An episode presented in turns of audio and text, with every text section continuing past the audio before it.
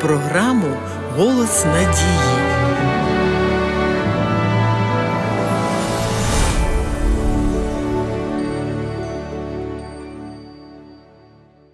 Коли в Дубаї прийняли рішення побудувати найвищу у світі будівлю майже у 830 метрів висоти, зіткнулися з серйозною проблемою.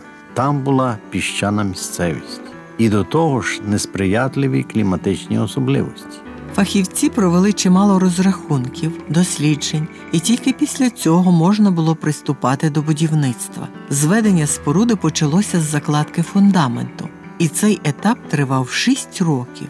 Тільки на його закладку знадобилося 200 гвинтових паль товщиною у півтора метра і довжиною 45 метрів.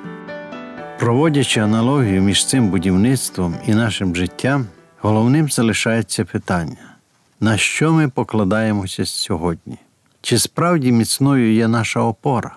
Чи витримає вона всі труднощі і випробування? Відомо, що без надійного фундаменту безглуздо навіть починати щось будувати. То яка ж опора є найбільш надійною і правильною? Можливо, це робота, сім'я, друзі, сила та здоров'я? Або ж, наприклад, деякі вважають, що за гроші можна мати все, що заманеться, а насправді вони є лише засобом для життя, і сьогодні гроші є, а завтра їх може і не бути. Тому нерозумно сподіватися на те, що зникає. Сім'я, друзі, сила дуже важливі складові нашого життя, але якщо у когось і цього немає, на що ж тоді сподіватися? Можна ще довго вести перелік того, на що багато їх воліють покладатися: влада, слава, освіта, високий інтелект, популярність. Але зрештою виявиться, що майже усе в нашому світі не є постійним і раптово може бути втрачено. Та все-таки у світі є одна тверда і дуже міцна основа наріжний камінь життя, тобто кутовий камінь Ісус Христос. В Біблії написано: ось кладу я на сіоні каменя вибраного, наріжного, дорогоцінного, і хто вірує в нього, той не буде осоромлений. Отож, бо для вас, хто вірує, він коштовність, а для тих, хто не вірує, камінь, що його занедбали були будівничі, але він наріжним став каменем.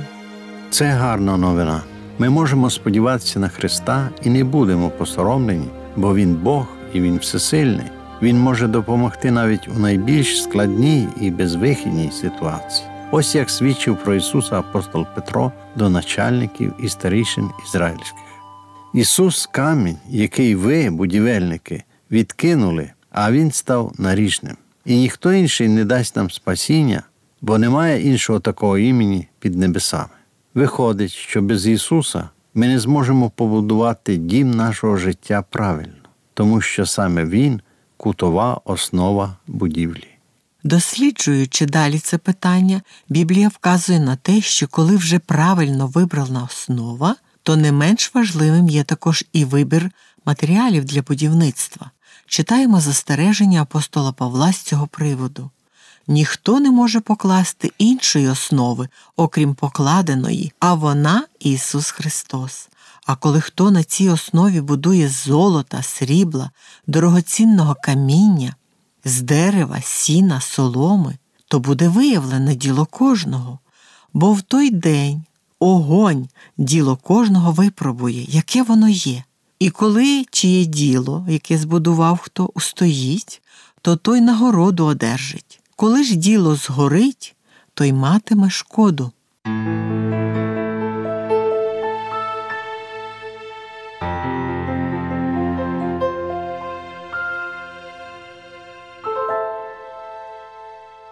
Перед нами дуже важливий урок зі священного писання. У ньому йдеться про будівництво духовного дому, і результат його випробування спонукає до самоаналізу. Тепер доречно поставити питання, що означає в духовному відношенні золото, дорогоцінні метали, камінь, солома. Золото, дорогоцінні метали, каміння все це, що зроблено в ім'я Господа, із правильних мотивів.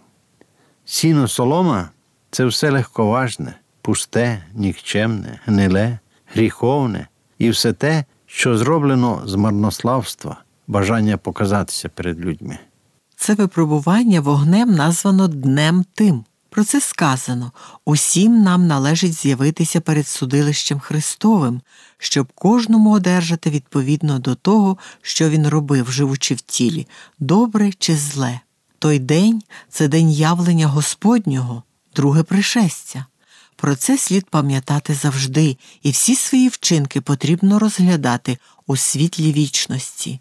Та й усе наше життя має будуватися так, щоб не бути осоромленим під час приходу Господа.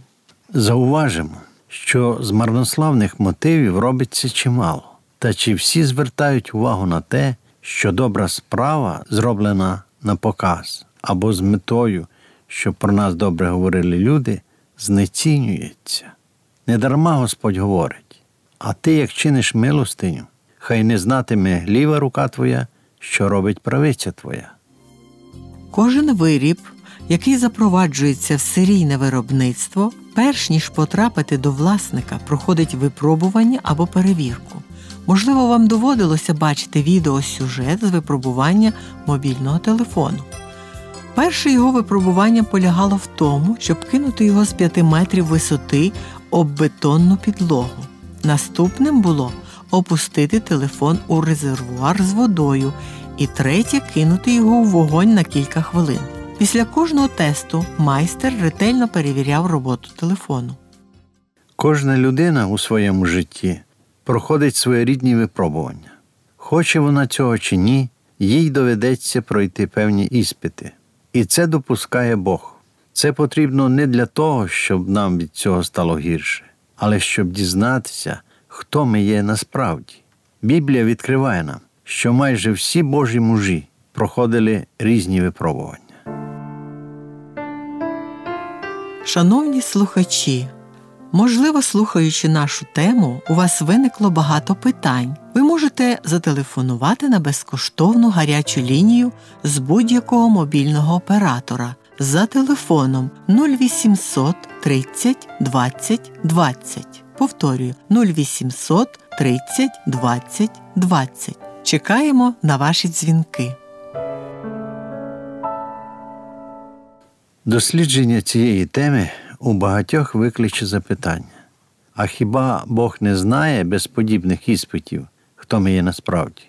Бог, звичайно, знає, але ми не знаємо себе.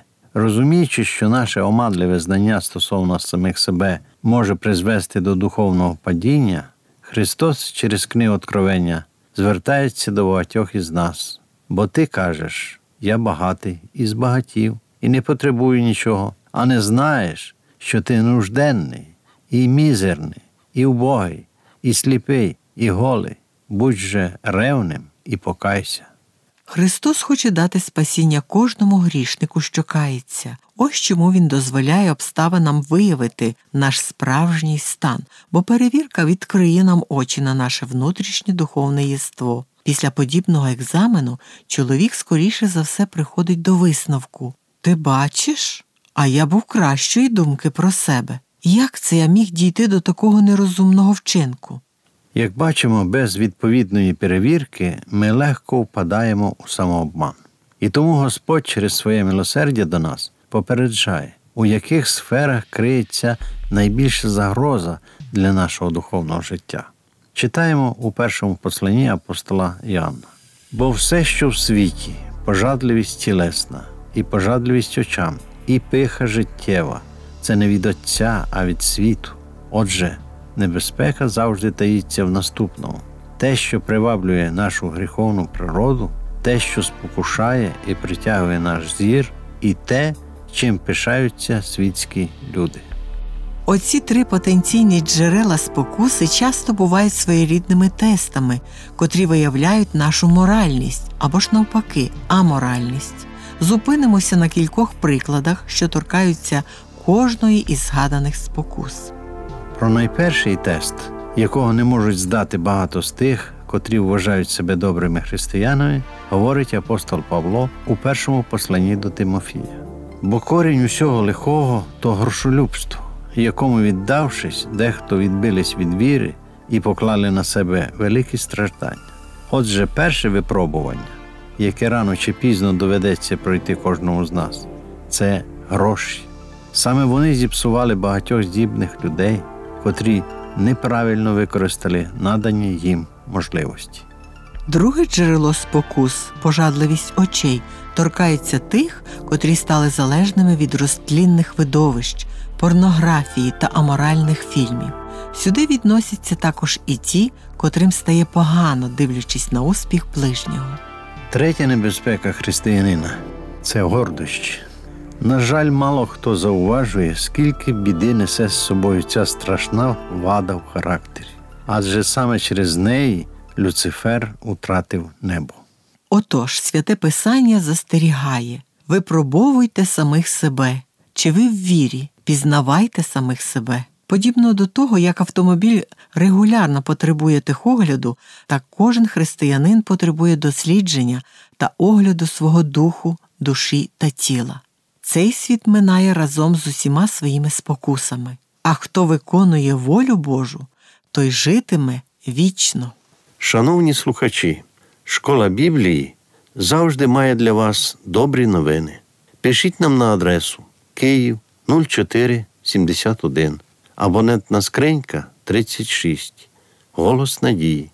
Або дзвоніть нам на безкоштовну гарячу лінію з будь-якого мобільного оператора за номером 0800 30 20 20. Сьогодні до вас завітали Агнеса та Іван Чернички.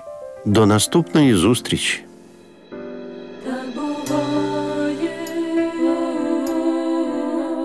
Часом страшно, часом сил вже немає, і ти є на небі, всесильний, зрозуміє печалі твої, ти не один, ти Божий син,